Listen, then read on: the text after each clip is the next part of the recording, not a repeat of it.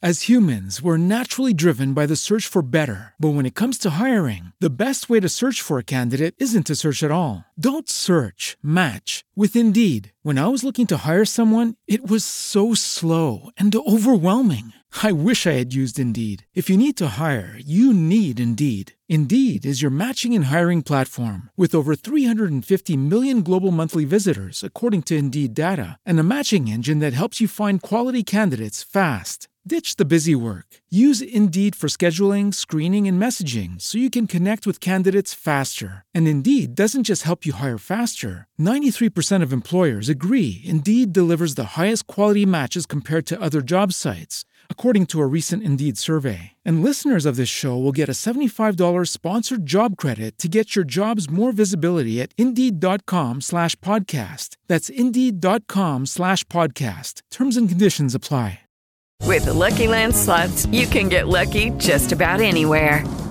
This is your captain speaking. Uh, we've got clear runway and the weather's fine, but we're just going to circle up here a while and uh, get lucky. No, no, nothing like that. It's just these cash prizes add up quick. So I suggest you sit back, keep your tray table upright, and start getting lucky. Play for free at LuckyLandSlots.com. Are you feeling lucky? No purchase necessary. Void where prohibited by law. 18 plus terms and conditions apply. See website for details.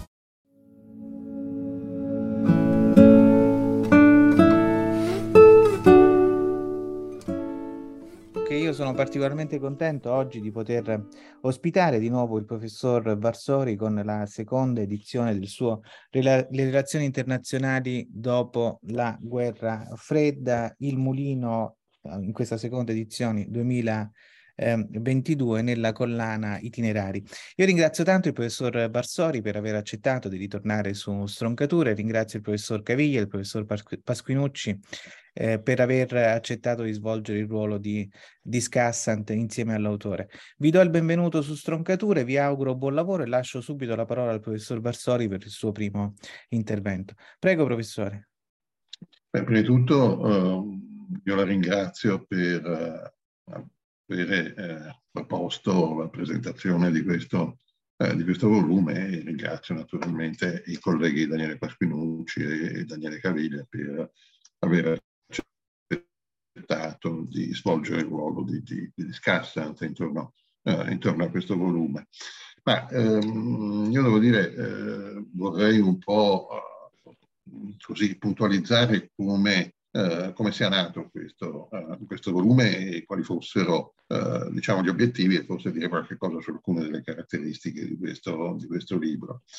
Ma diciamo che da un certo punto di vista apparentemente questo libro nasce come una sorta, scusa un termine eh, comune di spin-off dal, eh, dal, mio libro eh, Storia internazionale dal 1919 ad oggi, quindi fondamentalmente una, eh, un manuale appunto di storia internazionale eh, che è stato pubblicato dal, dal Mulino eh, nella prima edizione nel 2015 e che adesso alla seconda edizione apparsa, apparsa nel 2020.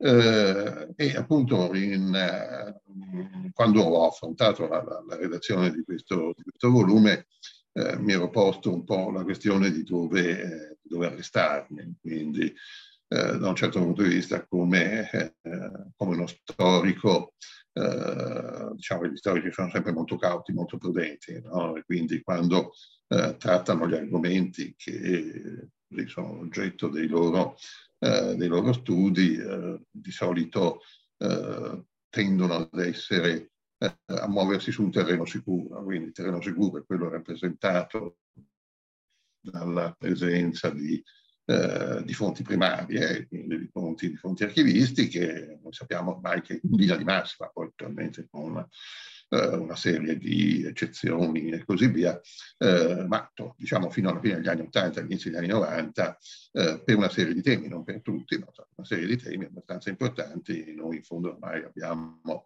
eh, fonti archivistiche a disposizione e eh, studi, quindi fonti secondarie, che a loro volta si basano su, eh, su fonti archivistiche. Partire dagli anni, dagli anni 90 eh, ci muoviamo su un terreno meno, meno certo, meno, meno, sicuro, appunto perché eh, queste fonti primarie sono assenti, molto spesso anche gli studi eh, sono in misura minore oppure sono, eh, si concentrano magari su certi eventi, su certi fenomeni altri vengono, e altri vengono trascurati. Eh, ciononostante, eh, alla fine così ho deciso di eh, giungere eh, fino ad oggi, oggi del primo, del primo volume era 2014-2015, quello del secondo volume era, cioè la seconda edizione era, era il 2020, però devo dire che così mh, mm, mi restava un, un po' Uh, non, non, dico un dubbio, ma una sorta di esigenza, quella di uh, concentrare l'attenzione sul periodo che eh, forse ha un, per il quale noi ci muoviamo su un terreno meno, eh, meno sicuro, cioè quello in fondo eh, del periodo successivo alla fine, alla fine, della guerra fredda. Quindi ormai devo dire un periodo relativamente lungo, perché in fondo sono passati eh, circa 30 anni, un poco più, insomma, se poi dipende se consideriamo il 1989 o il 1991 o il 1992, eh, la, fine, eh, la, fine, della guerra fredda. E questo perché, eh, devo dire, eh, notavo negli studenti un desiderio ecco, di approfondimento di questo periodo della storia, della storia del mondo, ehm, probabilmente anche per delle ragioni ovvie. I nostri studenti in fondo sono figli di questo, di questo periodo, il periodo successivo eh, alla fine della guerra fredda, come devo dire, la mia generazione eh, è la generazione della guerra fredda, quindi noi abbiamo vissuto eh, direttamente questa fase della, della, seconda metà appunto del XX secolo e eh, quindi così mi è sorto un po' il, il desiderio, l'esigenza eh, di un, un approfondimento eh, nei limiti del possibile, naturalmente, come si diceva in precedenza, proprio di questi ultimi, di questi ultimi 30 anni. E eh, questo mi ha condotto appunto alla redazione di questo, eh, di questo volume, appunto sulle relazioni internazionali dopo, eh, dopo la guerra fredda, che eh, devo dire non è esattamente un manuale, prima di tutto perché ho desiderato inserire eh, una serie di riferimenti bibliografici, quindi in realtà il volume è un volume che ha le note a piedi pagina, insomma, come si suol dire. Eh, naturalmente non si tratta di una uh, bibliografia esaustiva, ma no, devo dire che è abbastanza, eh, è abbastanza ampia. Punto secondo, alla fin dei conti, eh, questo libro non si solo non si rivolge solo agli studenti, anche se poi viene adottato in, eh, in corsi universitari, ma si rivolge in fondo anche un po' a un pubblico, un pubblico più ampio, che in fondo eh, così eh, desidera forse capire eh, che cosa sia accaduto negli ultimi 30 anni e soprattutto oltre a che cosa, perché a volte siamo sommersi da informazioni sugli eventi, no? Uh, noi tutti usiamo, stiamo, stiamo, usando anche in questo momento quella che io così un po' scherzando dico la scatola magica, no? Quindi, uh, ma dare un po' il senso, un senso, uh, come ho detto, nei limiti del possibile, eh, naturalmente, a, queste, a, questi 30 anni, a questi 30 anni di storia e cercare di capire come eh, il sistema internazionale eh, si sia trasformato, perché appunto nel volume io sostengo che ha avuto almeno tre, eh, dire, eh, periodi, tre momenti di trasformazione particolarmente, eh, particolarmente importante. In un arco di tempo appunto, come ho detto, è relativamente lungo perché sono eh, tre decenni, ma alla fine dei conti anche relativamente, relativamente breve. Eh, mentre alla fine dei conti fatte le debite eh, proporzioni e le debite eccezioni, il periodo della guerra fredda, che in fondo copre dagli anni 40 fino appunto al 1989-1991, eh, aveva delle caratteristiche abbastanza precise, poi le interpretazioni naturalmente sono diverse, eh, questo è chiaro, ma per un lungo periodo di tempo abbiamo sostenuto che eh, in fondo il carattere fondamentale di questo quasi mezzo secolo eh, di storia eh, sia stato appunto il contrasto tra est e ovest, tra gli Stati Uniti e l'Unione Sovietica, tra due sistemi eh, antitetici, non solo eh, tra due stati, ma appunto due concezioni del mondo, sia dal punto di vista politico, sia da quello eh, economico, sia da quello, sia da quello sociale. Naturalmente poi con la storiografia sulla guerra fredda vi è stato una eh, serie di mutamenti e dopo il libro eh, di Arne Estad sulle Global Cold War, naturalmente si è inserito anche non solo il rapporto Est-Ovest, ma anche il rapporto, eh, rapporto Nord-Sud. Questo è vero, però appunto due, queste due dinamiche hanno un po' caratterizzato insomma, in questi 40-45 anni, 45 anni di storia. Eh, invece le vicende degli ultimi 30 anni, alla fine dei conti, devo dire, sono più complicate, più complesse, qualche volta potremmo dire anche forse più, eh, più confuse. E, eh, e quindi eh, al di là naturalmente di cercare di ricostruire nel volume, io cercando di farlo, eh, dei, alcune delle dinamiche, alcuni dei, degli eventi, diciamo almeno quelli che mi, che mi apparivano, eh, mi apparivano fondamentali, eh, però ecco, non sottolineando solo gli aspetti di natura politica o politico-diplomatica o militare, ma in effetti in questo volume io ho inserito anche una serie di considerazioni sulla eh, dimensione eh, economica, naturalmente per ovvie ragioni eh, con la globalizzazione è particolarmente, particolarmente, rilevante e naturalmente anche sulle trasformazioni, eh, sulle trasformazioni della società. Quindi eh, ho cercato, come dicevo, di eh, così, individuare quali fossero oh, gli eventi, le dinamiche più importanti, di descriverli nei limiti naturalmente di un volume che è eh, di meno di, 300, meno di 300 pagine, ma eh, allo stesso tempo ho cercato anche di tentare di, così, di offrire eh, una qualche interpretazione, una qualche valutazione eh, su, questi, su, questi, tre decenni, cercando appunto di individuare quelli che mi apparivano come eh, i caratteri, come ho detto, diversi e eh, i, momenti, i, momenti, di svolta, i momenti di cambiamento eh, che hanno caratterizzato, che hanno segnato il, eh, il, sistema, il sistema, internazionale dagli anni, dai primi anni 90 sostanzialmente, sostanzialmente fino ad oggi. E eh, appunto in questo volume io sostengo che siamo passati almeno attraverso eh, tre fasi diverse. Eh, la prima eh, che io indico come la fase che va appunto dalla fine della guerra fredda fino, eh, fino all'11 settembre del 2001, però ecco con, alcune, eh, con alcuni distinguo che poi, che, poi, cercherò di, di, di, di sottolineare, che io definisco una fase di eh, di grande ottimismo circa il, eh, il sistema internazionale. Eh, non voglio ritornare sulla solida definizione della fine della storia, no? ma eh, è evidente che nel corso degli anni 90, eh, quantomeno in Occidente, quantomeno voglio dire negli Stati Uniti, in Europa, eh, vi fu una diffusa convinzione che si andasse verso un ordine, un nuovo ordine internazionale, probabilmente mh, più giusto, eh, ispirato ai valori occidentali, eh, caratterizzato sì dalla presenza di possibili crisi o conflitti, o conflitti regionali, ma che non avrebbe mai più visto una contrapposizione diciamo forte tra due blocchi, due, eh, due superpotenze come eh, si era verificato nel periodo, nel periodo, della guerra fredda. E con tra l'altro lo sviluppo di una serie di, di concetti, di, eh, di, idee che in fondo erano un po' il corollario di questo nuovo ordine internazionale, in qualche modo gestito dalle Nazioni Unite che ritrovavano un, un loro ruolo sotto diciamo, l'egida, l'alto patronato degli Stati Uniti, non dimentichiamoci, questi sono gli anni della definizione degli Stati Uniti come iperpotenza, no? come unica superpotenza, unica superpotenza rimasta.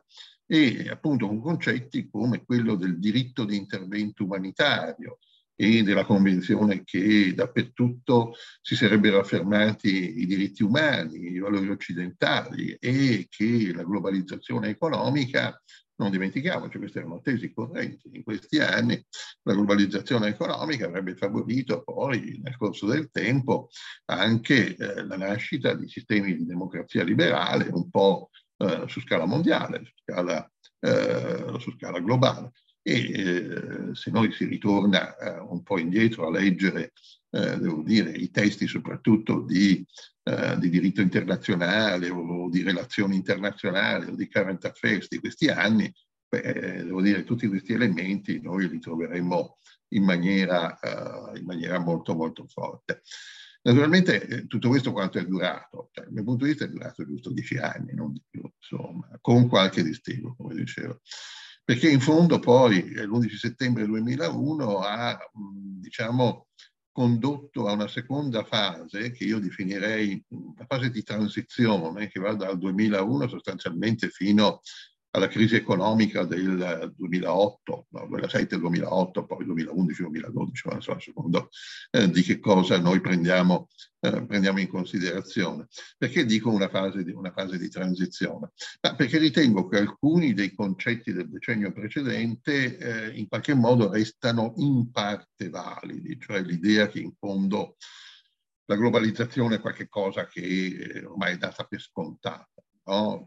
esiste, eh, e anzi è talmente, eh, talmente forte da condurre a delle trasformazioni sul piano economico che eh, sarebbero state rappresentate, eh, non dimentichiamocelo, questa è una definizione appunto dei primi anni 2000, eh, alla presenza di nuovi attori prevalentemente economici, no? quindi BRIC o BRICS se vogliamo aggiungere il Sudafrica, quindi il Brasile, la Russia, eh, l'India, eh, la Cina e volendo, eh, e volendo il Sudafrica. Eh, ma se noi prendiamo appunto anche eh, così, le interpretazioni che allora che allora si veniva, venivano date, eh, questi attori venivano visti anche magari come coloro che avrebbero dominato l'economia del XXI secolo, però l'interpretazione era quasi prevalentemente riguardante le questioni eh, il, ruolo, il, ruolo, economico, certamente. Certo, si cominciava a parlare, c'era qualche libro che cominciava a parlare del declino degli Stati Uniti, no? soprattutto, rispetto, soprattutto, rispetto, alla Cina. Eh, però se noi guardiamo eh, l'atteggiamento, le scelte politiche dei due attori più importanti dell'Occidente, quindi gli Stati Uniti da un lato e l'Unione Europea dall'altro, a mio giudizio resta questa visione fondamentalmente ottimistica circa, circa il ruolo dell'Occidente. Eh, da un lato eh, la visione americana, no? proviamo a pensare all'idea dell'esportazione della democrazia no? attraverso l'uso, eh, l'uso, della forza e attraverso in fondo la presenza ancora di una superpotenza, di una superpotenza americana. E dall'altro lato invece l'idea dell'Unione Europea di, eh, di un diverso modo di imporre diciamo, i valori, i valori occidentali, quindi attraverso il multilateralismo, la diplomazia, il soft power, il diritto eh, il diritto internazionale, il diritto internazionale e così via. Quindi una fase di transizione in cui apparentemente convivono elementi diversi nel, nel sistema internazionale e, e, poi il periodo successivo alla crisi, eh, alla crisi economica che eh, è una fase, devo dire, complessa e confusa, qualche volta difficile da definire e che eh, io appunto eh, indico come una fase di eh, di un sistema internazionale multipolare, cioè in cui esistono una serie di attori eh, particolarmente importanti eh, che sono in grado di influenzare eh, magari non tutto il mondo, ma delle aree ben precise, eh, naturalmente alcuni con maggiori potenzialità nel campo militare, altri nel campo economico, altri nel campo politico. Insomma, questo dipende poi eh, da caso a caso, da paese, da paese a paese, ma fondamentalmente insomma, questi attori sappiamo quali sono, insomma, naturalmente gli Stati Uniti, eh, l'Unione Europea con tutti i suoi limiti e le sue debolezze, eh, ma importante sul piano economico, la Russia, eh, la Cina e, e, e l'India. E questi sono eh, attori che in fondo sono in competizione tra di loro, eh, competizione che si fonda su un uso, su un ritorno, dal mio punto di vista tradizionale, agli strumenti della politica di potenza. Cioè, a fin dei conti, eh, se si vuole, si usano gli strumenti politici, se no si usano quelli economici, ma si possono usare anche quelli, anche quelli di, carattere, di carattere militare. Eh, tanto è vero che io concludo, eh, diciamo concludo anche il mio intervento, eh, concludo il mio libro eh, sostenendo che eh, questo sistema internazionale assomiglia abbastanza al sistema internazionale dell'Europa delle grandi potenze, quindi eh, di quello precedente la prima, guerra, precedente la prima guerra mondiale, anche in questo caso una serie di grandi potenze, allora prevalentemente europee, adesso naturalmente non più eh, più solo, ma più solo europee, eh, ma in, in forte competizione tra di loro. Eh, sulla base dei criteri della politica di potenza, ancora una volta, e con l'uso di tutti gli strumenti, di tutti gli strumenti della politica di potenza.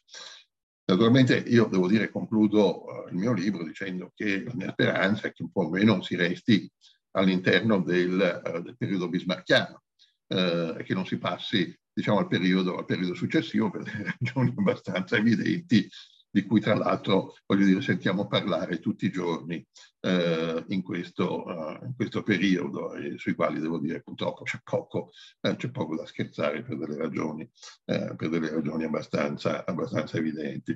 Concludo solo con un'osservazione che appunto a un certo momento il Mulino mi ha chiesto di eh, aggiornare, aggiornare, questo volume che appunto era stato chiuso nel 2017, se ricordo bene, poi era uscito nel 2017-2018, e eh, di aggiornarlo perché per ovvie ragioni, insomma, in questo lasso di tempo di 4-5 anni, eh, diciamo c'è stata tutta una serie di eventi particolarmente, particolarmente importanti, non tutti particolarmente, devo dire, piacevoli o gradevoli per ragioni abbastanza, abbastanza chiare, perché dire, da prendere in considerazione anche solo, devo dire, eh, le ultime due questioni significative, la pandemia da un lato e dall'altro la guerra, eh, la guerra in Ucraina. Quanto riguarda la guerra in Ucraina, devo dire che appunto era iniziata mentre stavo concludendo il volume, ho diciamo, aggiornato una riga o due righe eh, ogni giorno, poi a un certo momento ho deciso che era necessario, ho deciso, anche la casa editrice mi ha detto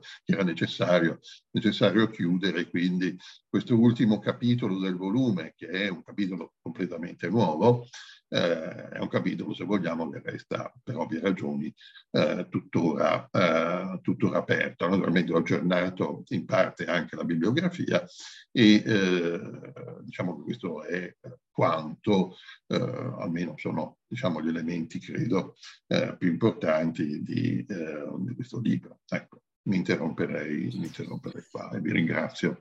Uh, sono stato, beh, sì, sono nei 15, 17, 18 minuti. Grazie professore, grazie. Eh, professore Caviglia, prego. Sì, dunque, intanto eh, vi ringrazio per avermi invitato a questa presentazione alla quale partecipo molto volentieri perché eh, il professor Barsori, oltre ad essere eh, un collega, è anche un amico di, di lunga data ormai. Eh, lo ringrazio perché di questo libro avevamo bisogno un po' come gruppo anche disciplinare, nel senso che molto spesso, come lui stesso ha accennato nel suo intervento, gli storici, in particolare gli storici delle relazioni internazionali, sono piuttosto resti ad affrontare temi legati all'attualità. Addirittura in questo caso a farne il fuoco del proprio lavoro. Eh, sono resti per una serie di ragioni che eh, Varsori ha già ampiamente spiegato eh, e anche perché in genere ci ha sempre caratterizzato una certa prudenza eh, che deriva poi dal, dal tipo di, eh, di, formazione e di studi che noi facciamo durante eh, il nostro lavoro. E quindi la paura poi in qualche modo la paura diciamo di essere smentiti dei fatti, ma essere soprattutto abituati a ragionare su ciò che è stato piuttosto che su ciò che potrebbe essere. Ehm, mentre invece in altri ambiti disciplinari più o meno vicini ai nostri As humans, we're naturally driven by the search for better. But when it comes to hiring, the best way to search for a candidate isn't to search at all. Don't search, match with Indeed. When I was looking to hire someone, it was so slow and overwhelming. I wish I had used Indeed. If you need to hire, you need Indeed. Indeed is your matching and hiring platform with over 350 million global monthly visitors, according to Indeed data, and a matching engine that helps you find quality candidates fast. Ditch the busy work. Use Indeed for scheduling, screening, and messaging so you can connect with candidates faster. And Indeed doesn't just help you hire faster. 93% of employers agree Indeed delivers the highest quality matches compared to other job sites, according to a recent Indeed survey. And listeners of this show will get a $75 sponsored job credit to get your jobs more visibility at Indeed.com slash podcast. That's Indeed.com slash podcast. Terms and conditions apply. Lucky Land Casino asking people what's the weirdest place you've gotten lucky? Lucky? In line at the deli, I guess? Aha, in my dentist's office. More than once, actually. Do I have to say? Yes, you do. In the car before my kids' PTA meeting. Really? Yes. Excuse me, what's the weirdest place you've gotten lucky? I never win and tell. Well, there you have it. You can get lucky anywhere playing at LuckyLandSlots.com. Play for free right now. Are you feeling lucky? No purchase necessary. Void where prohibited by law. 18 plus. Terms and conditions apply. See website for details. Eh, diciamo, non, non, si hanno queste, eh, queste resistenze e ci si lancia a volte anche rischiando delle brutte cadute in eh, previsioni di ogni tipo. Eh, questo però è come tutti i lavori del professor Barsori, non solo un eh, volume molto pensato, molto equilibrato, ma anche molto approfondito e ricco di spunti. Io non posso che concordare sulla sua distinzione, diciamo, tripartita di questi ultimi 30 anni eh, e più di storia. Um, però mi chiedo anche se non ci può essere un modo diverso di leggere proprio tutto questo lungo arco cronologico, che naturalmente non può che essere come in parte è un po' tutto il libro ed è inevitabile che sia così, una prospettiva eh, eurocentrica.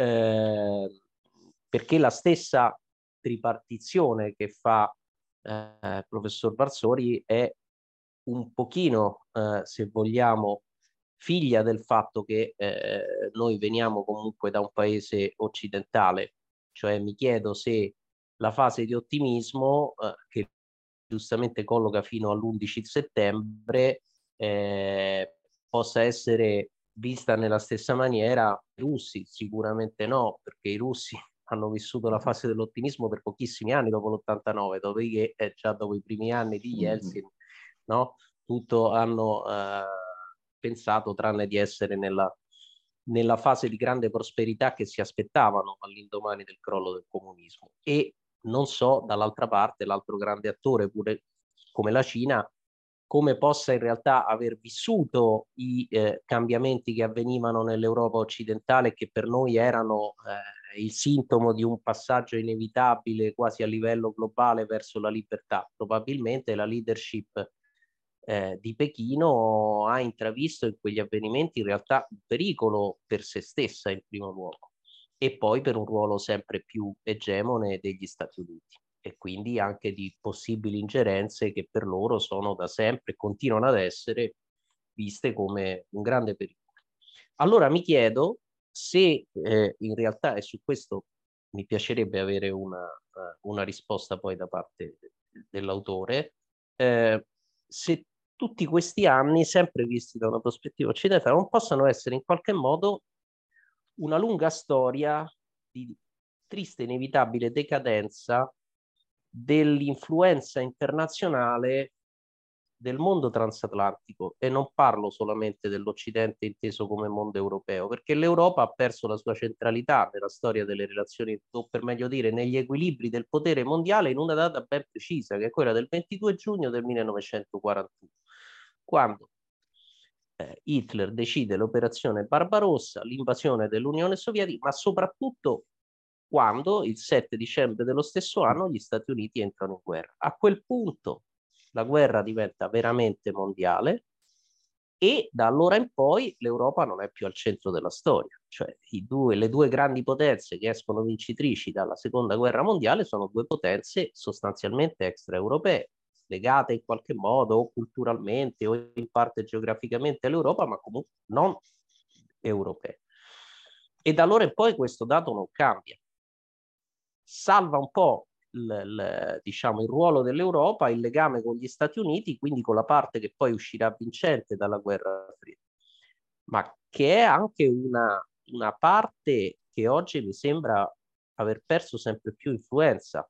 E questo, a mio avviso, è stato il frutto di una serie di fallimenti a cui diciamo così, la comunità transatlantica più o meno consapevolmente, più o meno velocemente è andata incontro probabilmente inevitabili per tanti versi, ma forse su alcuni si, si sarebbero potute fare eh, e dovute fare delle scelte diverse. Penso mi sono venute in mente così, ma ripeto, su questo mi piacerebbe avere il parere poi del, di Antonio, adesso è inutile che lo chiamo sempre il professor Barsori, insomma ci diamo del tu, quindi credo che questo sia anche uno spazio abbastanza informale per cui non c'è necessità di, di, di mantenere quella, eh, diciamo, quell'aplomb accademico, lo possiamo dire, lo possiamo definire così, ma comunque. Ehm, allora, mi viene in mente intanto la mancanza, almeno a mio avviso, di una politica coerente verso, verso la Cina, eh, che si fa entrare nel WTO nel dicembre del 2001, probabilmente eh, questo è un avvenimento che passa all'epoca un pochino sotto traccia per via naturalmente delle, delle ripercussioni ancora acutissime del, dell'attentato dell'11 settembre eh, e senza considerare che eh, il WTO eh, non ha la capacità di imporre una disciplina del mercato interno, ma soltanto delle, eh, delle relazioni commerciali eh, eh, sul piano esterno. E questo mette la Cina in una condizione, diciamo così, eh, concorrenziale e competitiva da un punto di vista mondiale che ne farà la più grande manifattura del mondo nell'arco di pochissimo tempo. E questa è una scelta strategica in cui fino a un certo momento si aveva il pallino in mano e che viene fatta in un certo modo cioè in maniera sbagliata secondo me, o non sufficientemente, eh, diciamo, eh, o non in, in, maniera idonea a salvaguardare i legittimi interessi del mondo transatlantico, che va tra l'altro spesso anche in maniera sparsa a questi negoziati. Eh, poi l'altro punto su cui forse si poteva fare meglio e che ci proietterebbe anche verso la stretta attualità, il deterioramento rapido dei rapporti con la Russia post-sovietica. Eh, lì tutto il progetto iniziale più eh, in linea con quelli che erano i rapporti migliorati con, eh, con l'Unione Sovietica, poi Federazione Russa, ehm, tutto quel tipo di eh, patrimonio costruito nel tempo, già a partire dall'ultima fase del mandato di Ronald Reagan, passando poi per l'amministrazione Bush, tutto quel patrimonio che poteva essere gestito attraverso, per esempio, il programma della, della Partnership for Peace, cioè di questo coinvolgimento, seppure sul piano esterno, no, della Russia nel, eh, nella gestione dei rapporti con i paesi dell'ex patto di Varsavia, quindi dall'altra parte c'erano poi i disegni di chi sia dentro l'amministrazione statunitense che nel quadro europeo immaginava un allargamento dell'alleanza più o meno rapido. Un tema delicatissimo, però piano piano per mille motivi, tra mille stop and go, ma alla fine si è deciso di procedere su quella strada, non so con quanta eh, lungimiranza fatte in un certo modo, voglio dire. Eh, poi per carità, ogni paese è sovrano e libero di eh, prendere le proprie eh, strade, però bisogna sempre ragionare anche in un'ottica un po' pragmatica e di realtà. Terzo aspetto che mi viene in mente sul quale forse la comunità transatlantica poteva eh, fare meglio. Eh, l'interpretazione e la gestione dei mutamenti nel mondo, non direi nemmeno arabo, non direi nemmeno Nord Africa, ma del mondo islamico in generale. E su questo mi sembra che tutti, a partire dagli Stati Uniti, dai quali comunque non mi sarei atteso una grande raffinatezza sul piano dell'analisi politica, sociale ed economica della realtà di quei paesi, ma certamente da parte di alcun, di alcuni paesi europei mi sarei aspettato delle analisi e delle prese di posizioni diverse. Eh, e invece di ciò che succede in Nord Africa e poi in parte del, del in altra parte del mondo islamico, ma che in realtà era tutto già cominciato già a partire dalla fine degli anni Ottanta nel mondo islamico in generale, pensate alle ripercussioni della prima guerra del Golfo che sono benissimo evidenziate nel libro. Eh, di tutto questo chi è che ci capisce qualcosa? Io credo nessuno. Eh, e quindi poi si pagano i danni di questa, si pagano le conseguenze di questa eh, mancanza di lettura di certi avvenimenti. Eh, cioè si favorisce o non si ferma la disintegrazione di alcuni regimi senza comprendere le ragioni per cui quei, leggi- quei regimi non hanno più alcun tipo di, eh, non solo di legittimazione interna, ma anche di capacità di tenuta, e però non si prepara a una transizione eh, per il dopo. Poi un altro elemento, i dissidi che sono anche qua messi in evidenza in maniera chiara nel, nel volume, che hanno contraddistinto i rapporti transatlantici. Pensiamo al caso più eclatante, che è quello dell'intervento in Iraq nel marzo del 2003, eh, ma non solo, pensiamo anche a tutti i dissidi eh, che non riguardano esclusivamente poi il rapporto tra alcuni alleati europei e gli Stati Uniti, ma anche eh, nell'ambito della stessa Unione Europea.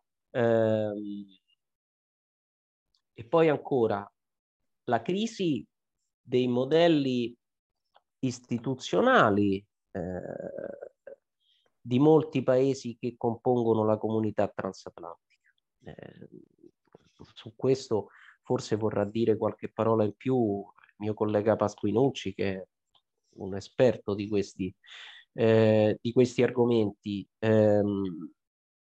Però a me sembra che per la prima volta nella storia, ad esempio, gli Stati Uniti soffrano di una eh, spaccatura interna profondissima, non solo sul piano, diciamo così, delle differenze eh, nelle, nel, nel, eh, eh, delle differenze di carattere economico, ma mi sembra che per la prima volta eh, il mondo statunitense abbia al proprio interno una componente sistema che sostanzialmente non c'è mai stata nella storia americana, o forse è antisistema fino a un certo punto, anche questo è vero perché anche chi assalta il congresso americano lo fa in nome della difesa dei principi e dei valori americani che sarebbero a loro avviso stati stravolti eh, dai sostenitori dell'altra parte. Però questa delegittimazione reciproca tra due eh, settori della società americana così profonda, così radicale, così violenta,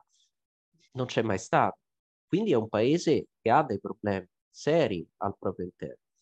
E molte delle società dei paesi europei, dall'altra parte, hanno anch'esse dei problemi di sfida interna alla, diciamo, agli stessi modelli istituzionali di riferimento, cioè il famoso tema della crisi della liberal democrazia, diciamo così, e dell'ascesa eh, dei, dei, eh, dei, sovranismi, dei populismi, chiamiamoli come volete. Poi l'ultimo punto, eh, la crisi anche qua, adesso forse in parte rientrata dopo l'approvazione del recovery plan, però la crisi del, del modello europeo, ma su questo eh, sicuramente eh, vorrà dire qualche cosa anche Daniele Pasquinucci. Allora, tornando al punto da cui sono partito, mi chiedo se alla fine tutto questo arco temporale non possa anche essere letto come una eh, lenta discesa eh, della comunità transatlantica in generale a fronte di un processo di globalizzazione che di fatto è stato la più grande redistribuzione delle ricchezze eh, su base mondiale, della ricchezza in generale, che l'uomo abbia mai sperimentato nel corso della sua storia, perché questo è stato, eh, se lo vogliamo ridurre al nostro per certi versi, il processo di globalizzazione, avendo poi avvicinato tutti i paesi, tutti i sistemi, ecco che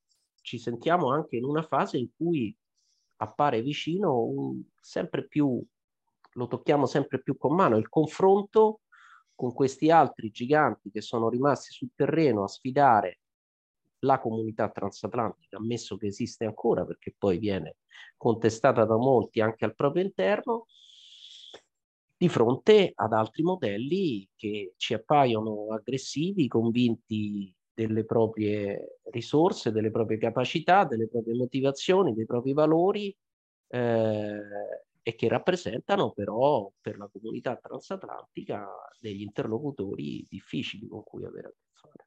Ecco, credo che questi siano eh, dei temi che il libro affronta in maniera sempre molto chiara, con uno stile godibilissimo, perché questo è un libro che si legge anche molto volentieri, oltre a essere eh, il solito libro molto equilibrato e ponderato di Antonio Varsoni, ma è anche un libro eh, di facile lettura, nel senso che è scritto in maniera chiara, piacevole, eh, è vero, non è un libro assolutamente eh, catalogabile come un libro ad uso esclusivo per gli studenti, ma è un libro che io credo chiunque potrebbe e dovrebbe leggere per tenersi informato su quello che sta avvenendo oggi. Grazie. Grazie. Eh, professor Pasquinucci, prego. Bene, spero che mi sentiate bene. Um, anche io ringrazio um, per l'invito che mi consente in primo luogo di eh, rivedere, anche se a distanza, due colleghi e due amici, ehm, ma anche di parlare ehm, di un libro eh, molto interessante, del quale è già stato detto molto sia dal suo autore sia da, da Daniele Caviglia. Uh, e quindi diciamo il mio intervento da un certo punto di vista è reso molto più, più semplice da, da, dalle considerazioni che sono state proposte finora ehm, nelle quali mi riconosco e che quindi agevolano, agevolano um, la, mia, la, mia, esposizione. Um, quale aggettivazione possiamo usare per definire il libro di Vassori? Io direi prima di tutto è un libro denso.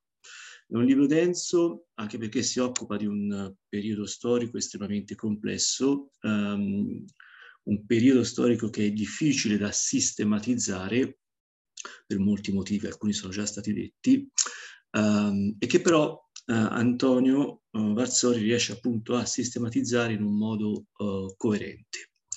Um, e poi um, dirò qualcosa su questo. Il secondo aggettivo che vorrei usare, ed è un aggettivo che si ricollega a quanto è stato detto prima, sia da, da, soprattutto da Antonio Varsori, ovvero questo è un libro che io penso sia coraggioso, in un certo senso coraggioso. È coraggioso per i motivi che sono già stati sottolineati, cioè eh, perché si occupa di avvenimenti recenti eh, o relativamente recenti. E sappiamo che negli avvenimenti, per gli avvenimenti recenti o relativamente recenti mancano o sono carenti i documenti d'archivio. I documenti d'archivio sono la materia prima su cui lavorano gli storici. Uh, non c'è molta letteratura scientifica, che è un altro uh, um, elemento importante per chi fa ricerca storica, o almeno, naturalmente, c'è qualcosa, ma um, non è consolidata la letteratura scientifica su molti degli argomenti di cui parla Antonio, um, e perché in generale manca quella che eh, possiamo definire la sedimentazione del tempo storico, che come sappiamo è necessaria per la pratica storiografica. Um, ora, uno degli escamotage che molto spesso vengono usati eh, per superare questi limiti è di indulgere in una descrizione piana e ordinata, ricostruendo i fatti nel loro sviluppo cronologico, temporale. Eh, concepito così, qualunque volume è un volume che può anche essere utile, evidentemente, può essere utile, ma naturalmente è un libro che non è destinato ad incidere nel dibattito scientifico, e non è neanche destinato a durare.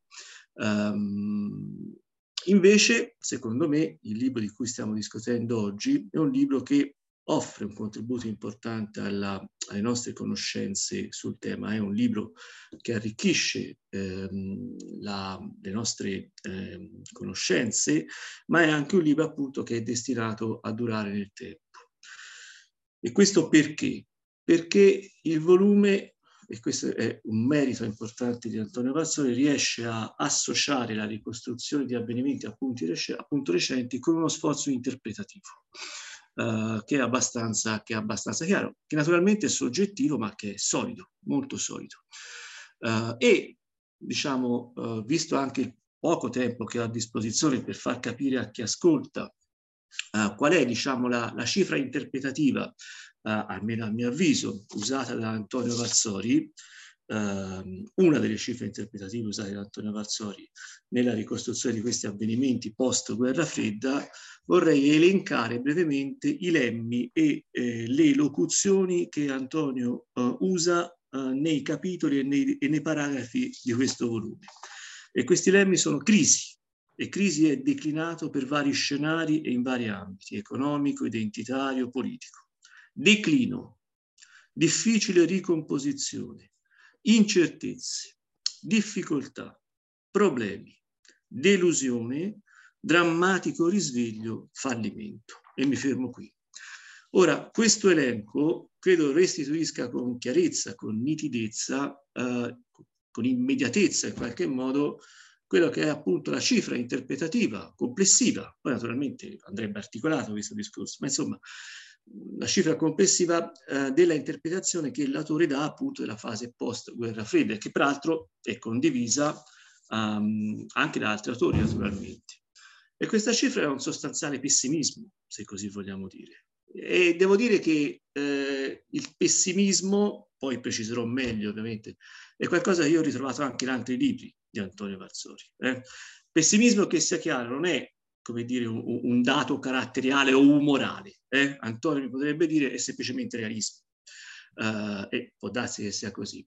E questo pessimismo, mi, piace definirlo così, è un pessimismo che riguarda la capacità dei vari attori, dei vari soggetti che hanno avuto e hanno, perché poi appunto il libro arriva fino ai giorni nostri, la responsabilità di sviluppare, di governare le relazioni internazionali, questa capacità di gestire in modo efficace e ordinato la transizione verso un nuovo ordine internazionale, quello post guerra fredda. Transizione che peraltro, come è emerso chiaramente anche da quanto ha detto Daniele Caviglia, è ancora in corso e che peraltro poi che sia ancora in corso lo mostrano evidentemente i tragici fatti che si svolgono um, sotto, sotto i nostri occhi. Ora, da questo pessimismo, e questo appunto rivela se ce ne fosse bisogno, come non sia appunto una, una, una, conseguenza di uno scatto morale, per così dire, eh, Varsoli parte per problematizzare gli argomenti di cui si occupa eh, il volume. E questo appunto lo rende un volume non descrittivo, ma un volume appunto problematico che eh, eh, affronta in maniera problematica appunto eh, i temi eh, che tratta. Ora, su alcuni dei temi il giudizio negativo As humans, we're naturally driven by the search for better. But when it comes to hiring, the best way to search for a candidate isn't to search at all. Don't search, match with Indeed. When I was looking to hire someone, it was so slow and overwhelming.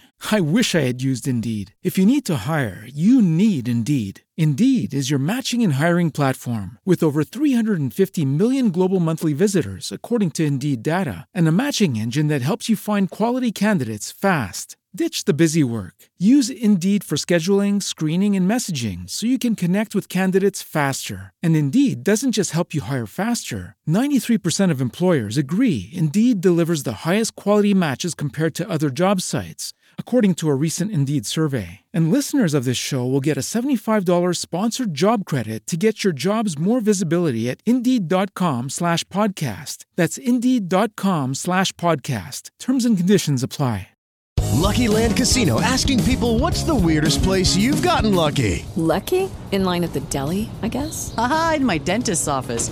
More than once, actually. Do I have to say? Yes, you do. In the car before my kids' PTA meeting. Really? Yes. Excuse me, what's the weirdest place you've gotten lucky? I never win and tell. Well, there you have it. You can get lucky anywhere playing at LuckyLandSlots.com. Play for free right now. Are you feeling lucky? No purchase necessary. Void where prohibited by law. 18 plus. Terms and conditions apply. See website for details. Per così dire, è nei fatti. È difficile non, non eh, non avere un giudizio negativo sulla fase post-guerra fredda, anche qui eh, molto ha detto, ha detto, Daniele Caviglia, penso uh, al Medio Oriente eh, penso all'illusione di cui parla Antonio nel libro che l'inserimento della Cina nel contesto dell'economia di mercato significasse un suo approdo alla democrazia o a forme di democrazia. Um, penso naturalmente all'Africa, agli sviluppi in Russia, di cui ha parlato uh, Daniele Caviglia e di cui Daniele Caviglia ha messo giustamente in luce che insomma, si tratta anche del fallimento di inserire quel paese all'interno di un sistema internazionale pacificato, ordinato, che tenesse conto anche evidentemente della, della, del ruolo della Russia, dell'autopercezione della Russia. Io poi ho una mia idea su chi uh, abbia le principali responsabilità di questo mancato inserimento, ma naturalmente questo è tema uh, che non ci interessa e su cui non mi posso dilungare in, questa, in, questa tesi, in questo luogo. Su altri temi invece la lettura di Vazzori gli impone in qualche modo di schierarsi in maniera più netta, più chiara, uh, all'interno di filoni storiografici che sono in contrasto fra di loro. Uh, ad esempio quando parla di globalizzazione, oppure quando parla appunto di integrazione, di integrazione europea. Ora, io non mi voglio soffermare tanto um, sulla critica che Varsori formula delle interpretazioni apologetiche della globalizzazione e dell'interazione eh, europea. Um, mi voglio semmai soffermare sul fatto che la desemplificazione, la problematizzazione, e qui mi riferisco in qualche modo soprattutto alla integrazione europea, è una conseguenza inevitabile, se vogliamo, quando si collochi il processo di unificazione europea, come fa Varsori, nel contesto globale in un contesto più ampio rispetto a quello in cui spesso eh, è limitato il processo di interazione europea. Quando si fa questa operazione cadono o quantomeno vengono fortemente messe in discussione alcune interpretazioni che hanno avuto anche successo di quel processo. Penso in particolare eh, a quella a cui Varsori riserva alcune espressioni un po' ironiche. Generalmente la critica di Varsori è sempre piuttosto soft, sobria, diciamo, ma qui insomma c'è chiaramente un po' di ironia, e cioè la critica all'Europa come potenza civile, cioè all'Europa che vuole, che pensa di poter esportare il suo modello imponendo a tutti gli altri i propri valori politici, valoriali, democratici eh, e così via. Uh, e qui appunto Varsori è molto pessimista, e, da un giudizio che, sul processo di integrazione europea e in parte anche sulla globalizzazione che, che va contro appunto le, le visioni mh, teleologiche del secondo e apologetiche del primo, la global, della prima, la globalizzazione.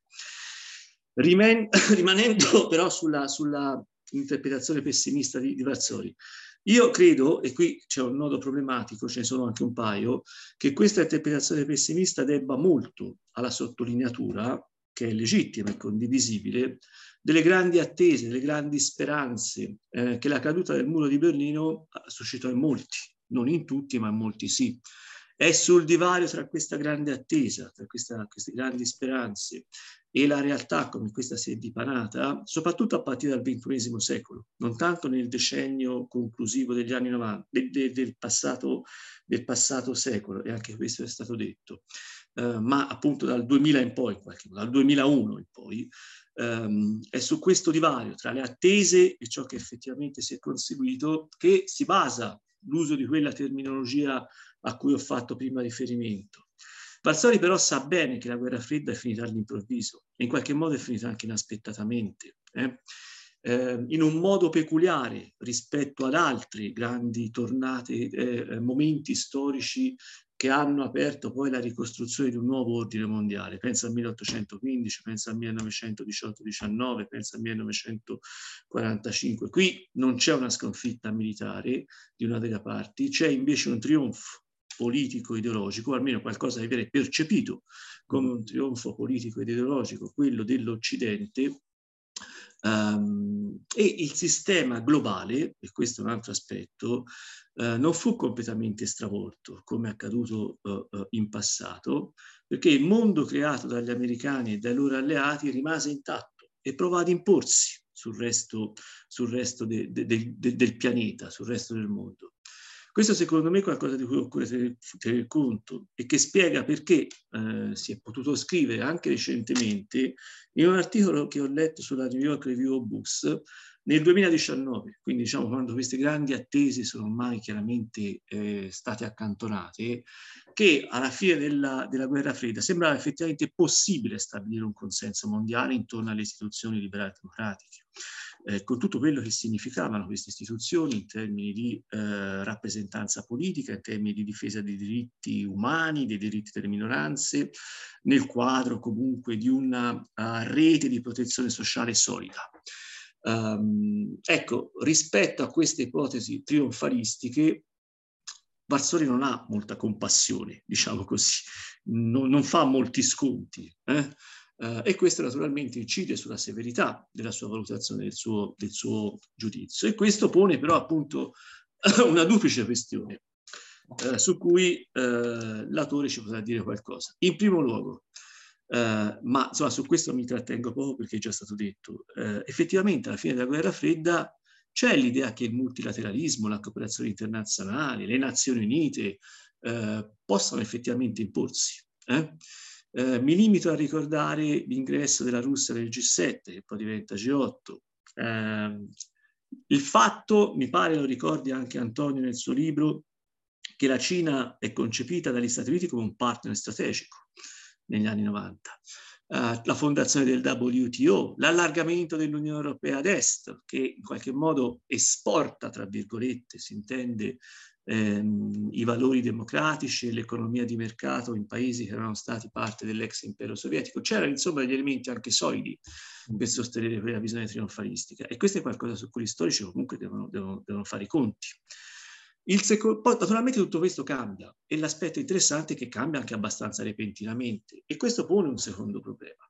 E questo secondo problema è un'altra domanda per la Torre. Eh, ed è una domanda che è suscitata dal libro, eh, ma che nel libro non può trovare risposta per evidenti motivi. Non può perché Varsori si occupa di altro, ma che però può contribuire a problematizzare ulteriormente l'interpretazione pessimista di cui parlavo prima, forse anche attenuarla ovvero, ma naturalmente ripeto, questo è tema che non ha a che vedere con il libro, ma che forse rispetto al quale mi interesserebbe capire il punto di vista di, di Antonio, ovvero eh, se non possa essere anche presto per smentire le ambizioni a costruire un nuovo mondo modellato sui valori che sembrarono affermarsi alla fine della guerra fredda, sull'esempio cioè delle istituzioni occidentali. Se non ci sia bisogno di tempi lunghi, molto più lunghi, e se il trentennio che ci separa, più o meno trentennio che ci separa dal 1989, non sia in realtà solo una fase di un periodo molto più complesso, ehm, di cui può essere anche parte l'attuale destabilizzazione che si sta compiendo in seguito appunto a fatti come l'ultimo è quello naturalmente della invasione russa eh, eh, dell'Ucraina. L'altra via attraverso la quale, mi avvio a concludere, Vassori modella la sua interpretazione pessimista è il peso che egli attribuisce a vari argomenti trattati. Non è tanto la loro selezione, uno dei modi per dare una interpretazione forte e selezionare certi avvenimenti e scartarne altri, ma in realtà insomma gli avvenimenti importanti in questo libro ci sono, ci sono tutti. Eh, semmai è lo spazio e diciamo l'enfasi che Barzori attribuisce ad alcuni fatti rispetto, rispetto ad altri. Ed ecco, e, e, su questo io vorrei, vorrei dire alcune, alcune, parole conclusive per, per, per eh, sollevare questa questione, eh, mettendo in luce alcuni punti del libro che secondo me sono sviluppati eh, più a fondo rispetto, rispetto, ad altri per una scelta dell'autore e che sono collegati fra di loro e hanno a che fare con quella interpretazione pessimista di cui parlavo prima. Il primo è l'ampio rilievo che Varsori secondo me attribuisce alla seconda guerra del Golfo, ne ha già parlato um, Daniele, eh, la seconda guerra del Golfo, quella del 2003. Questa scelta è del tutto condivisibile perché la guerra voluta da Bush figlio, da Bush junior e da Blair um, è un punto di svolta. È un punto di svolta perché mette in discussione la credibilità dell'Occidente e quindi la credibilità dell'ordine liberale internazionale che l'Occidente voleva trasformare in ordine liberale globale. Um, e questo è un punto fondamentale. Il secondo punto è legato al primo eh, ed è la sottolineatura marcata da parte di Varsoli del declino della leadership americana. Su questo ha detto parole importanti Daniele Caviglia eh, e che è ben rappresentata dalle presidenze che si alternano da Bush in poi, compreso Obama, compreso Obama su cui Antonio eh, dà una valutazione eh, che non è particolarmente positiva, almeno per quanto riguarda la sua, la sua, politica, la sua politica estera. Um, il terzo punto, che è strettamente collegato a quanto sto dicendo, almeno credo, ed è il penultimo punto, è l'assenza degli Stati europei, eh, con alcune eccezioni naturalmente. Quando gli Stati europei entrano in questa storia, però, eh, più che contribuire all'ordine internazionale, gli arrecano danni. Pensiamo appunto alla, alla, alla guerra del 2003, ma pensiamo anche a quanto accade in Libia nel 2011 eh, non ci sono gli Stati europei, ci sono solo quando si parla di Unione Europea. Naturalmente il contributo che gli Stati, i governi danno allo sviluppo dell'integrazione europea è ben presente, ma se poi uno sfoglia le pagine del libro e toglie quelle, diciamo, dedicate alla europea, As humans, we're naturally driven by the search for better. But when it comes to hiring, the best way to search for a candidate isn't to search at all. Don't search, match with Indeed. When I was looking to hire someone, it was so slow and overwhelming. I wish I had used Indeed. If you need to hire, you need Indeed. Indeed is your matching and hiring platform with over 350 million global monthly visitors, according to Indeed data, and a matching engine that helps you find quality candidates fast. Ditch the busy work. Use Indeed for scheduling, screening, and messaging so you can connect with candidates faster. And Indeed doesn't just help you hire faster. 93% of employers agree Indeed delivers the highest quality matches compared to other job sites, according to a recent Indeed survey. And listeners of this show will get a $75 sponsored job credit to get your jobs more visibility at Indeed.com slash podcast. That's Indeed.com slash podcast. Terms and conditions apply. Gli Stati europei non ci sono, o quando ci sono, appunto, hanno comportamenti, scelti, compiono scelte che sono discutibili, diciamo. Ma questa non è una carenza del libro, sono i fatti. Il quarto e ultimo punto, in estrema sintesi, è, e che è anche uno dei punti di forza del libro, è eh, l'importanza che si danno, uh, che si dà paesi, ai paesi extraeuropei, extraoccidentali. Eh? Um, mi riferisco all'Africa, mi riferisco all'America Latina, mi riferisco naturalmente, non c'è bisogno di sottolineare molto questo aspetto, anche alla Cina, alla sua crescita economica e di influenza politica. Ma questa crescita è una crescita che molto spesso avviene in contrasto con il mondo occidentale, come è stato detto precedentemente. E quindi è chiaro che contribuisce a quella confusione di cui ha parlato nella sua introduzione eh, Barsori. Ora, tutti questi punti e altri ancora eh, hanno a che fare, e questo lo puntualizza Antonio nella, nella, conclusione del suo volume, appunto con la costruzione di un sistema, di un ordine liberale internazionale. E questo è un passaggio fondamentale che è sotteso un po' a tutto il libro, che mi pare uno delle, dei fili rossi che, che, che uniscono i vari capitoli il libro. Perché questo libro ci spiega bene eh, che è il potere che crea l'ordine, ma l'ordine a sua volta eh, crea o consolida il potere questo è abbastanza chiaro. E il modo in cui si esercita questa capacità di creare l'ordine e mantenerlo, um, ovvero con gli strumenti propri delle liberali democrazie o con gli strumenti dei regimi autoritari, è probabilmente la sfida che si sta giocando oggi. E con questo interessante volume credo che Antonio Vassori ci ricordi in modo molto efficace questo aspetto eh, e colleghi bene quindi ehm, ehm, il periodo immediatamente successivo alla fine della guerra fredda all'attualità più, più, più stretta, quella che vediamo dipanarsi sotto i nostri occhi. Vi ringrazio. Grazie professore. Volevo fare anch'io una domanda, se, se possibile. Eh, ascoltando mi è venuto in mente un libricino che a me piacque tantissimo e che considero prezioso, che era La pace fredda di Sergio Fagiolo, l'ex ambasciatore Sergio Fagiolo, che iniziava con un incipit straordinario, non abbracci sul molo di New York, non coriandoli sulla quinta strada. La guerra fredda finiva senza che venisse dichiarata una vittoria perché nessuno, dice lui, aveva interesse a che venisse, ci fosse una delimitazione ben chiara del campo dei vincitori e del campo degli sconfitti. Ora, eh, una piccola considerazione e poi una domanda. Di fatto il modello liberal-democratico vinceva perché aveva dimostrato di funzionare meglio, cioè di saper produrre più ricchezza, più libertà e maggiore stabilità. E eh, noi forse in questa fase ci stiamo dimenticando del fatto che il nostro modello funziona meglio, Cioè, il grande errore che a me pare sia stato fatto a partire dagli anni 90 è stato quello di considerare che ci fosse una sorta di automatismo, e cioè che la goccia dell'economia avrebbe pian piano necessariamente e automaticamente scalfito la roccia dell'autoritarismo e provocato dall'interno una mutazione in senso liberal democratico delle, delle, delle, autocrazie. Ed è stato questo automatismo che è saltato, perché a un certo punto le, le, le autocrazie hanno di fatto preso in ostaggio questo processo di transizione e deviato la crescita economica verso un maggiore rafforzamento dal punto di vista militare, politico e tecnologico.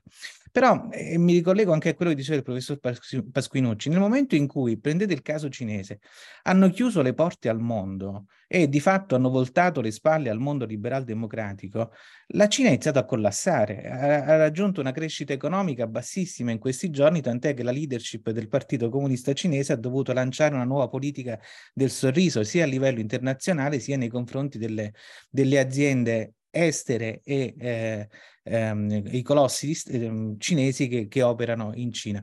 Cioè la mia domanda è questa, è vero che ci siamo illusi?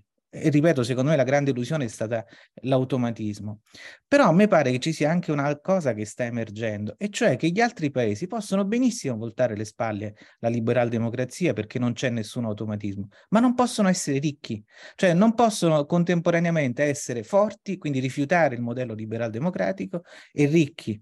Ed è quello che dire, il dilemma a cui si trovano di fronte. Quindi, eh, riprendendo anche quello che diceva il professor Pasquinucci, non è che è troppo presto per dire che che eh, la ricetta liberal democratica è fallita.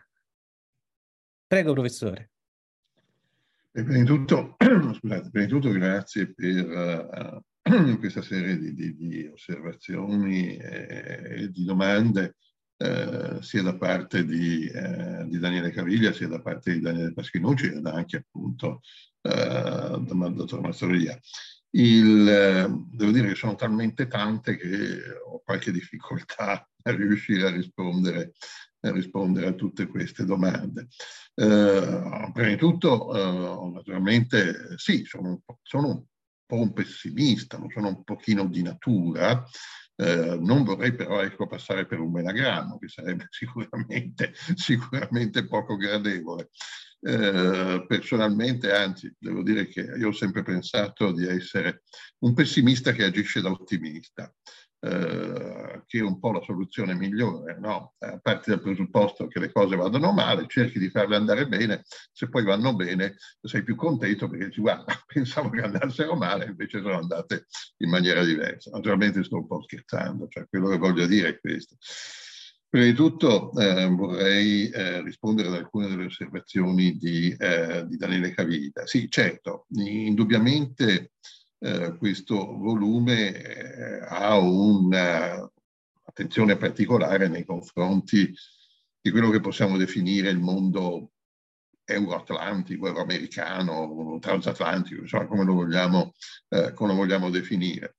Eh, però ecco, eh, questo è anche, credo, la conseguenza eh, della convinzione che per un certo periodo di tempo, soprattutto tra gli anni 80 e gli anni 90, eh, in fondo eh, i valori, i, valori, occidentali, ma non solo devo dire i valori, anche alcune caratteristiche del mondo occidentale abbiano avuto sicuramente il sopravvento su scala, su scala mondiale.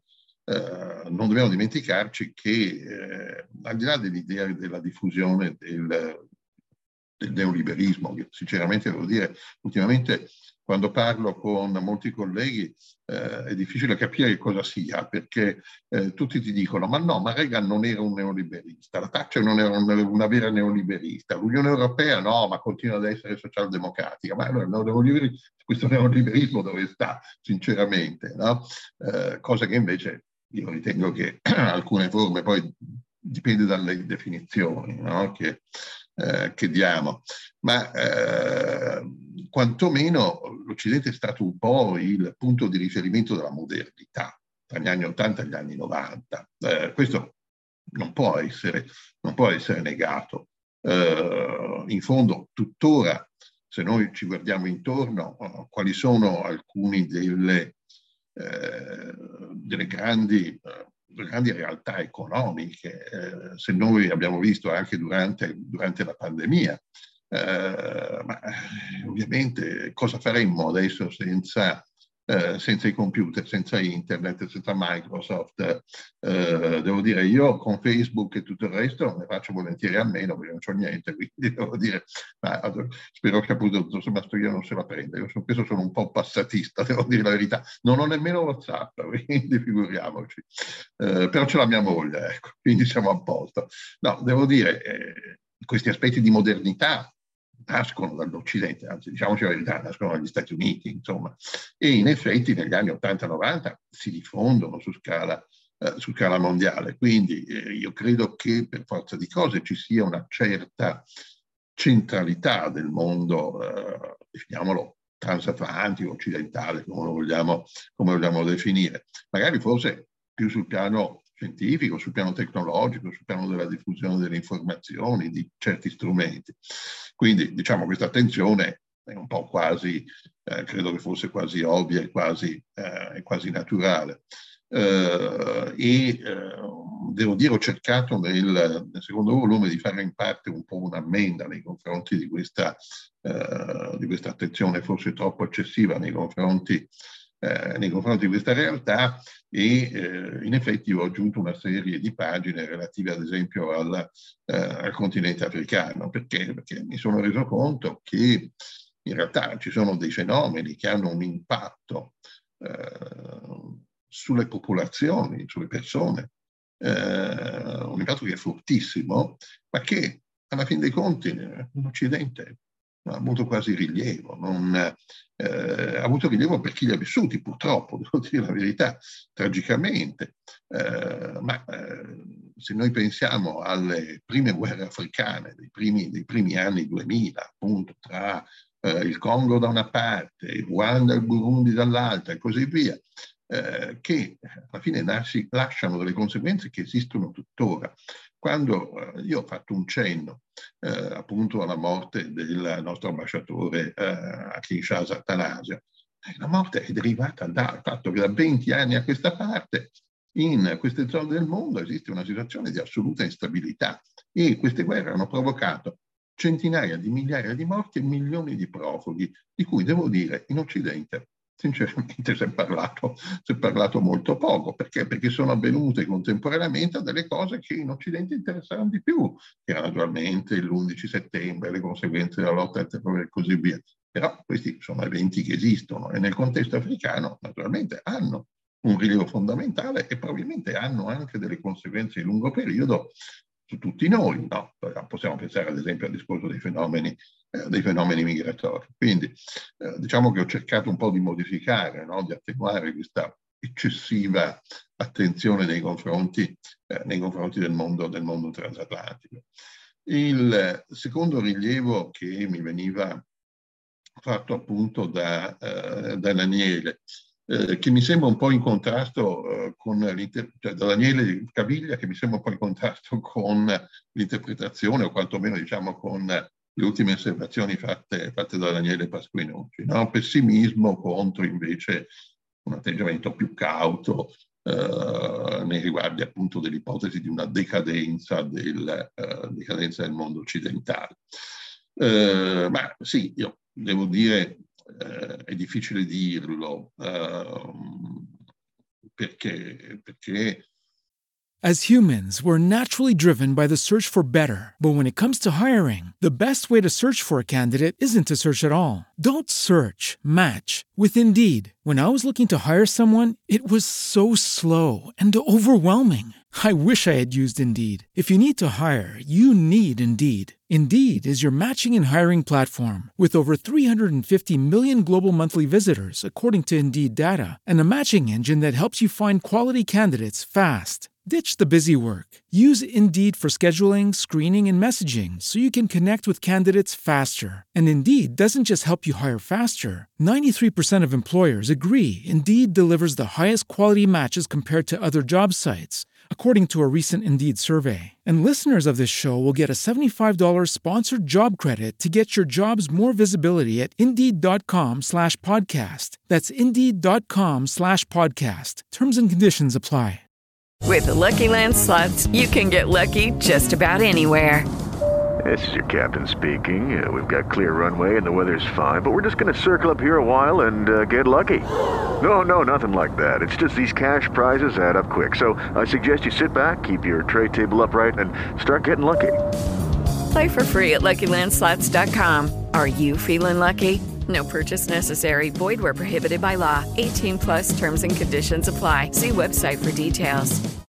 Eh, perché non sappiamo come andranno a finire le cose e appunto io sinceramente in questo caso resto uno storico e quindi dico sempre che gli storici si occupano del passato anche su un passato molto, molto recente, molto prossimo, voglio dire pochi giorni fa o poche settimane fa, ma non prevedono, non prevedono il futuro e diciamo non hanno l'ambizione eh, di dire che cosa, che cosa accadrà in futuro. Quindi eh, questa mia interpretazione si fonda prevalentemente su ciò che è accaduto negli ultimi 30 anni e eh, se dovessi dire in generale, ma questo apparente, usiamo questo termine, no? quindi per il momento mettiamo apparente, questa apparente decadenza del, eh, del mondo occidentale, beh, eh, se la guardiamo ora eh, e basandoci sugli ultimi 30 anni, Beh, sembra abbastanza, cioè, sembra una conclusione abbastanza, abbastanza ovvia da, da, da dare. Eh, io personalmente, eh, appunto, quando parlando della guerra, della guerra, in Ucraina si sostiene, beh, ma tutto il mondo condanna, eh, tutto il mondo condanna la Russia, la Russia è isolata, eccetera, eccetera. Beh, eh, io mi guardo attorno e dico, ma sì, sarà anche vero, dico, però insomma ci sono due paesi eh, che hanno più di un miliardo di abitanti eh, ciascuno, eh, che sono la Cina e che l'India, che nei confronti della guerra in Ucraina hanno preso un atteggiamento che da un lato, devo dire, di mezzo sostegno alla Russia, sì, non molto forte, con dei distinguo, con delle cautele, eccetera, eccetera, però a fin dei conti c'è, insomma, nulla da fare. Voglio dire, ultimamente fanno anche le manovre militari congiunte, qualche significato lo dovremmo dare eh, a, questi, a, questi, episodi. Eh, dall'altro lato c'è un paese come l'India che sì, c'è in qualche modo forse più schierato su posizioni, su posizioni filo occidentali, ma la sua è sostanzialmente una posizione di neutralità, devo dire, della serie. Eh, quello che mi interessa, business as usual, eh, e ne traggo i vantaggi sul piano economico, poi il resto facciano quello che vogliono. Sinceramente eh, l'Ucraina è da me abbastanza lontana quindi me la può portare fino a un certo punto. Eh, ma se io guardo anche altre, altre parti del mondo, ma mi rendo veramente, cioè, posso veramente pensare che eh, in America Latina ci sia questo forte interesse nei confronti di ciò che accade in un paese europeo che sta, voglio dire, che è lontano da tutti i punti di vista, non solo geografico, voglio dire, ma culturale, politico, tutto quello che si vuole. E naturalmente il continente africano ha altri problemi a cui pensare, insomma, devo dire la verità. E il mondo islamico cosa pensa? Eh, voglio dire, non è che siano uh, dieci persone, eh? Eh, parliamo di centinaia di milioni di persone sparse, voglio dire, su vari, su vari continenti. Quindi sa, questo discorso dell'isolamento della Russia da parte di tutto il mondo, me sinceramente lascia un pochino, eh, lascia un pochino perplesso. Ecco. Quindi non lo so, eh, vorrei dire che il, il mondo occidentale eh, appare anche insicuro di se stesso, no? Eh, insicuro anche dei propri valori. Eh, questo eh, sono aspetti che noi, eh, che noi vediamo eh, continuamente. Adesso naturalmente fare la solita retorica no? sul walk, eccetera, eccetera. Insomma, sì, è un po' sì, sì vabbè, buttiamo via tutto. Eh, gli altri non buttano via niente. Cioè, dire, questo è il punto. Eh, proviamo, a pensare, proviamo a pensare alla Cina. Io su questo sono abbastanza d'accordo con le valutazioni che dà e che non sono particolarmente ottimistiche, voglio dire, che dà questa eh, studiosa inglese, che è uno specialista di cose cinesi, si va a leggere il suo volume sulla storia delle guerre dell'oppio, eh, che devo dire è stato tradotto anche in italiano, per la eh, Giulia Lowell, eh, lei alla fine nei capitoli conclusivi ci dice ma guardate che in realtà i cinesi, l'Occidente lo vedono attraverso, voglio dire, eh, il prisma delle guerre dell'oppio, eh, il che devo dire non ci deve rendere particolarmente ottimisti sul, eh, sul futuro dei nostri rapporti, dei nostri rapporti con la Cina. Eh, quindi ci sono tutta una serie di elementi. Io vorrei aggiungere eh, un altro aspetto che mi sembra importante, che è stato ripreso anche da, anche da Daniele Pasquinucci.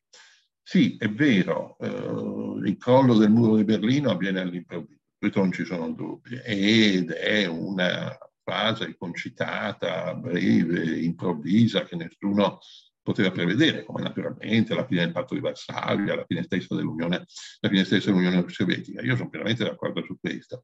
E quindi si può scontare anche una certa impreparazione no? nel, nel, dare una risposta, che fosse una, eh, quella relativa alla creazione di un eh, di un nuovo ordine internazionale che fosse, eh, che fosse stabile. Eh, però eh, devo dire, eh, non dimentichiamoci, alcuni degli errori compiuti negli anni 90 sono basati su questa visione ottimistica eh, per cui abbiamo vinto la guerra fredda e d'ora in avanti tutto il mondo la penserà, la penserà come noi. Proviamo a tenere conto di, eh, di, ciò che delle responsabilità anche, voglio dire, avute da alcune organizzazioni internazionali, il Fondo Monetario Internazionale, eccetera, nel, nella convinzione che si, possa, potre, si potesse prendere la Russia e dall'oggi al domani eh, si trasformava l'economia russa in un'economia di mercato normale, come in qualsiasi altro paese. Voglio dire, vuol dire non conoscere la storia. Perché voglio dire, se uno conoscesse un po' la storia, si renderebbe conto che la Russia di periodi di vera democrazia ne ha vissuti ben pochi. Eh, probabilmente eh, dal febbraio all'ottobre del 1917. Ecco, eh, e, eh, e, la storia, voglio dire, dell'autoritarismo zarista è una, cosa, è una cosa nota. Quindi, come si potesse pensare che solo attraverso gli strumenti economici, nel giro di due o tre anni, anzi addirittura di pochi mesi, si potesse trasformare un paese come questo eh, in, una, eh, in un'economia di mercato normale, eccetera, eccetera, ma insomma voglio dire, mettiamoci una certa dose di supponenza e, e anche, voglio dire, di ignoranza del passato. Perché voglio dire, una persona che avesse un po' di conoscenza del passato si sarebbe posto qualche, eh, qualche problema nel, eh, nell'affrontare questo, eh, diciamo queste, trasfor- queste trasformazioni. E eh, vorrei aggiungere anche che eh, io un po, scher- un po' scherzando, quindi sono pessimista, ma ogni tanto un pochino di scherzo lo faccio anch'io. Il, eh, io dico dal punto di vista storico, per esempio, il termine di paesi emergenti è una delle più grosse sciocchezze che si possa pensare. Insomma, eh, se mettiamo da parte il Brasile e il Sudafrica, ecco, probabilmente forse sono in qualche modo dei paesi emergenti, però sono i più deboli e quelli che hanno maggiori, eh, che maggiori problemi, maggiori difficoltà. Beh, insomma, la Cina, l'India e la Russia eh, sono grandi attori internazionali. Non dico da sempre, eh, nel caso della Cina forse, insomma, in parte anche in parte dell'India, ma la Russia è una grande potenza dei tempi di Pietro il Grande, eh? quindi voglio dire, sono tre secoli. Quindi eh, paesi emergenti, no, forse sono paesi riemergenti, quindi voglio dire che hanno vissuto delle fasi naturalmente di difficoltà, di debolezza. Cioè, noi prendiamo la Cina, la eh, fase di debolezza della Cina è dalla metà dell'Ottocento fino, fino, al 1949, perché quando nasce la Repubblica Popolare Cinese sarà un paese povero, arretrato, tutto quello che si vuole, ma è un paese importante, eh, quantomeno dal punto di vista demografico, dal punto di vista politico, dal punto di vista ideologico. Può piacere o non piacere, è un discorso diverso questo, naturalmente. Però, eh, allora cos'è? Una fase che è durata cosa? 80 anni? Ah, se pensiamo appunto alla famosa Long Durée, 80 anni, sono un periodo di tempo non così, no? non, non così lungo. Quindi, devo dire, queste sono alcune delle osservazioni eh, che mi sono venute in mente, eh, appunto tenendo conto di ciò che eh, diceva Daniele, Daniele Caviglia. Eh, quanto, quanto, diceva Daniele, eh, Daniele Pasquinucci, eh, il quale solleva veramente una serie, una serie di problemi a cui devo dire non so, dare, eh, non so dare una risposta, nel senso che se io mi guardo attorno, eh, sì, sono d'accordo con quello che lui diceva, ad esempio, quando diceva ma eh, il ruolo del potere, no? E anche la capacità delle leadership di comprendere. Eh, non dimentichiamoci che fino all'11 settembre del, 2000, del 2001 eh, molto spesso abbiamo sottovalutato in Occidente il, fa- i fattori della religione. Ma voglio dire, potevamo, potevamo sottovalutarlo? dopo che c'era stata la rivoluzione iraniana comeinista nel 1979. Dire, alcuni se ne rendevano conto, poi erano diciamo, dei leader che forse non contavano molto sul piano, eh, sul piano mondiale. Ma quando io vedo eh, alcune delle conversazioni che, che hanno Craxi e Mitterrand negli anni 80, io parlo degli anni 80, eh, quindi dall'11 settembre 2001 eh, ne passa, eh, cioè, sono preoccupatissimi della diffusione del fondamentalismo islamico. Cioè, Craxi è una delle cose che sottolinea sempre nel, nelle conversazioni che ha con Mitterrand, pensando all'Algeria, pensando alla Tunisia. Eh, allora, qualcuno aveva capito che insomma c'era qualche cos'altro, c'erano degli altri fenomeni, c'era eh, qualche cosa di diverso che quantomeno nel mondo islamico eh, stava, stava, emergendo, no? il fallimento eh, dei cosiddetti sistemi laici, no? dei cosiddetti regimi laici. Eh, non è che fosse una cosa che non si poteva capire, però in qualche modo si è un po' messa, si è un po messa da parte, no? fin dei conti eh, sono aree che contano meno, oppure, vabbè, sì, certo, c'è l'Iran, ma va bene, è isolato e così via.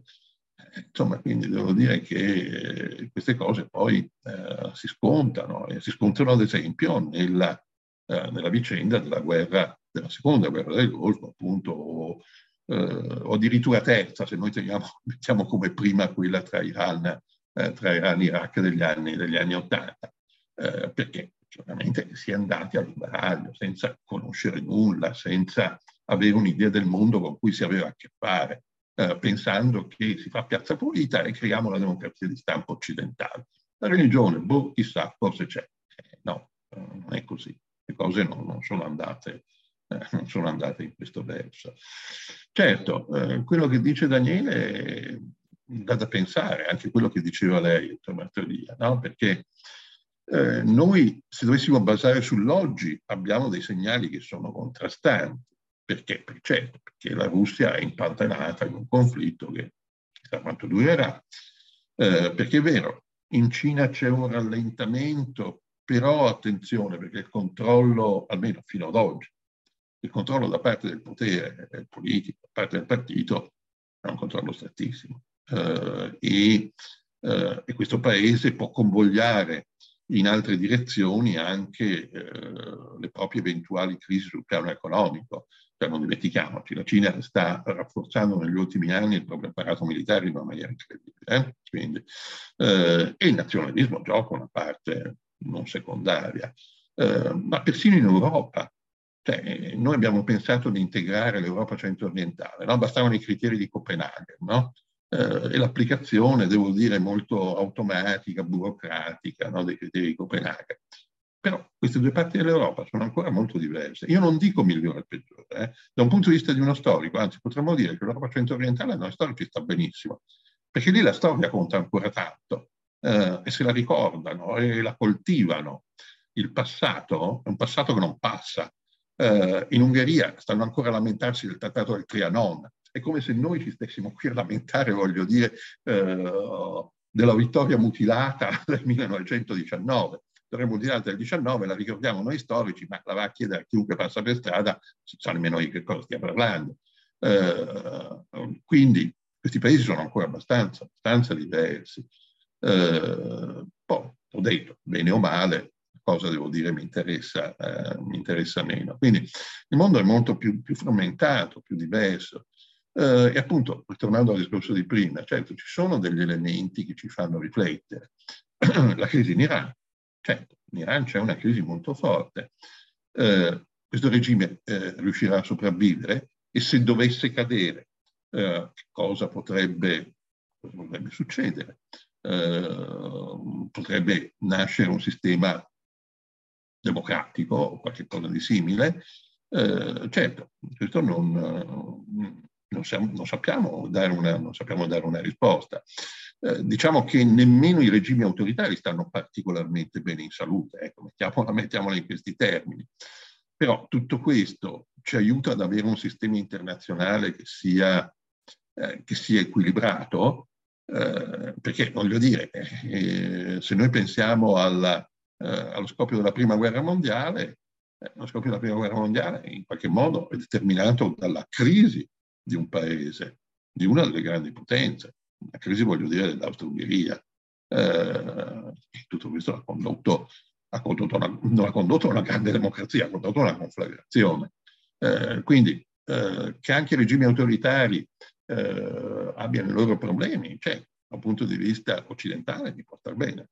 Può, si può pensare che ci sia uno sviluppo positivo, in senso appunto di maggiore libertà, maggiore democrazia e così via. Però non ne possiamo essere, ne possiamo essere ciechi. Questo... Però ecco, qui entriamo in un campo che non è quello dello storico. Cioè, cosa accadrà domani o fra una settimana non ne ho la più pallida idea e devo dire rinuncio volentieri a fare, eh, a fare delle previsioni. Eh, questo un po' per rispondere alle, eh, anche un po' alle sollecitazioni di, alle sollecitazioni di Daniele, Daniele Pasquinucci. E eh, certo devo dire che eh, Daniele a mio giudizio ha avuto eh, Daniele fa, fammela passare, eh, una certa perfidia nei miei confronti, perché in effetti è vero, hai ragione, devo dire, io ho trovato tutta una serie di termini che me li sono segnati, cos'è crisi, eh, disillusione o cose di questo genere. Eh, ne terrò conto e devo dire nelle prossime cose che scriverò cercherò di utilizzare anche dei termini un po' più ottimisti e meno, e meno vagamente iettatori, mettiamola, mettiamola in questo. No, no, ma io non volevo essere perfido. No, dai, stiamo, stiamo un po' scherzando, eh, no, il, eh, però hai ragione, sì, è vero, io ho una visione, devo dire, non, particol- non particolarmente ottimista, dico la verità, eh, per le ragioni che credo di avere, eh, credo di aver esposto. Eh, devo dire anche, eh, riprendendo qui veramente chiudo perché sto parlando troppo, ehm, carenza di leadership. Carenza di leadership eh, sicuramente eh, nel mondo occidentale. Diciamoci la verità, gli ultimi presidenti degli Stati Uniti diciamo che non sono stati un granché, ecco, mettiamocela, eh, tutta, insomma. Eh, se io penso ad altri presidenti, ad altri presidenti degli Stati Uniti, eh, dire altre amministrazioni americane, non tutte, eh, naturalmente, eh, ma alcune non ce n'è pure da fare, non ce n'è pure da fare il confronto, però dovrei dire anche alcune leadership europee, eh, sinceramente. Eh, io sarò un nostalgico, ma devo dire, io sto ancora a rimpiangere Mitterrand, Kohl, Andreotti e Margaret Thatcher, eh, perché devo dire, erano dei leader politici di, di, altro, di altro, spessore. Eh, anche se credo che si debba tener conto di una cosa, eh, il, le pressioni derivanti dalla marea di informazioni, eh, sondaggi d'opinione, cose di questo genere, che probabilmente negli anni Ottanta non erano così forti e quindi questi leader politici prendevano delle decisioni che potevano essere di lungo periodo, magari sapendo anche di essere impopolari, eh? Eh, ma pensando posso essere impopolare per un anno o per due anni, però tutto sommato poi il tempo mi darà ragione. No? Quindi anche se faccio delle scelte di un certo tipo, alla fine dei conti si comprenderà che erano, uh, che erano le scelte giuste. Eh, questi uomini politici invece ragionano a 24 ore, diciamoci la verità. E questo, e questo naturalmente non è che sia una, un, aspetto, un, aspetto, positivo. Io eh, spero di aver risposto diciamo, ad alcune di queste domande che mi sono state poste, mi, mi scuso per essermi dilungato, ma mi avete posto tante di quelle osservazioni che insomma, ho cercato di rispondere almeno, almeno una parte, ecco, in maniera un pochino confusa, scusatemi. Eh, Grazie, io vi confesso che da ascoltatore un po' mi dispiace che questa, questo incontro sta finendo, quindi eh, davvero per, per, per, il futuro mi farebbe molto piacere se voleste considerare me e Stroncature a vostra disposizione per organizzare altri dibattiti. È casa vostra, il professor Barsori lo sa. Intanto però l'occasione di oggi è stata la presentazione della seconda edizione del volume Le relazioni internazionali dopo la guerra fredda, spero che il riflesso che c'è un po' disturbi non, non troppo ehm, il Mulino 2022 nella collana itinerari. Io vi ringrazio tanto, vi auguro buona serata e vi rinnovo l'invito a considerare stroncature casa vostra. Buona serata e grazie. Grazie a voi. Grazie, grazie a tutti voi ovviamente, grazie a Daniele Caviglia, a Daniele Sinuncia, al dottor Bastrolia che ha avuto così la voglia e la pazienza di eh, di ospitare questo, questo incontro. E, insomma, eh, Grazie su tutte le osservazioni che sono state fatte, ovviamente. Grazie ancora. Buona serata. Grazie a voi, Buona buona, serata, serata a tutti, arrivederci. Grazie.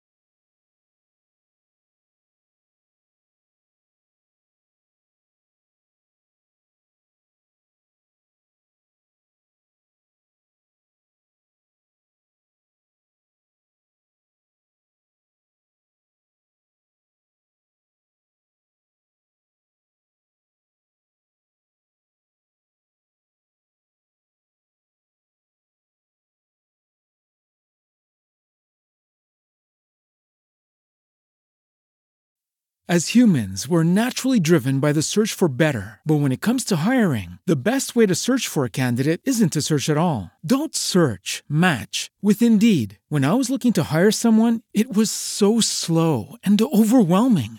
I wish I had used Indeed. If you need to hire, you need Indeed. Indeed is your matching and hiring platform with over 350 million global monthly visitors, according to Indeed data, and a matching engine that helps you find quality candidates fast. Ditch the busy work. Use Indeed for scheduling, screening, and messaging so you can connect with candidates faster. And Indeed doesn't just help you hire faster. 93% of employers agree Indeed delivers the highest quality matches compared to other job sites, according to a recent Indeed survey. And listeners of this show will get a $75 sponsored job credit to get your jobs more visibility at Indeed.com slash podcast. That's Indeed.com slash podcast. Terms and conditions apply.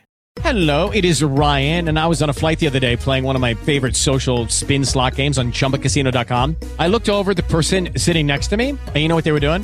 They were also playing Chumba Casino. Coincidence? I think not. Everybody's loving having fun with it. Chumba Casino is home to hundreds of casino style games that you can play for free anytime, anywhere, even at 30,000 feet. So sign up now at chumbacasino.com to claim your free welcome bonus. That's chumbacasino.com and live the Chumba life. No purchase necessary. Group. Void prohibited by law. See terms and conditions. 18 plus.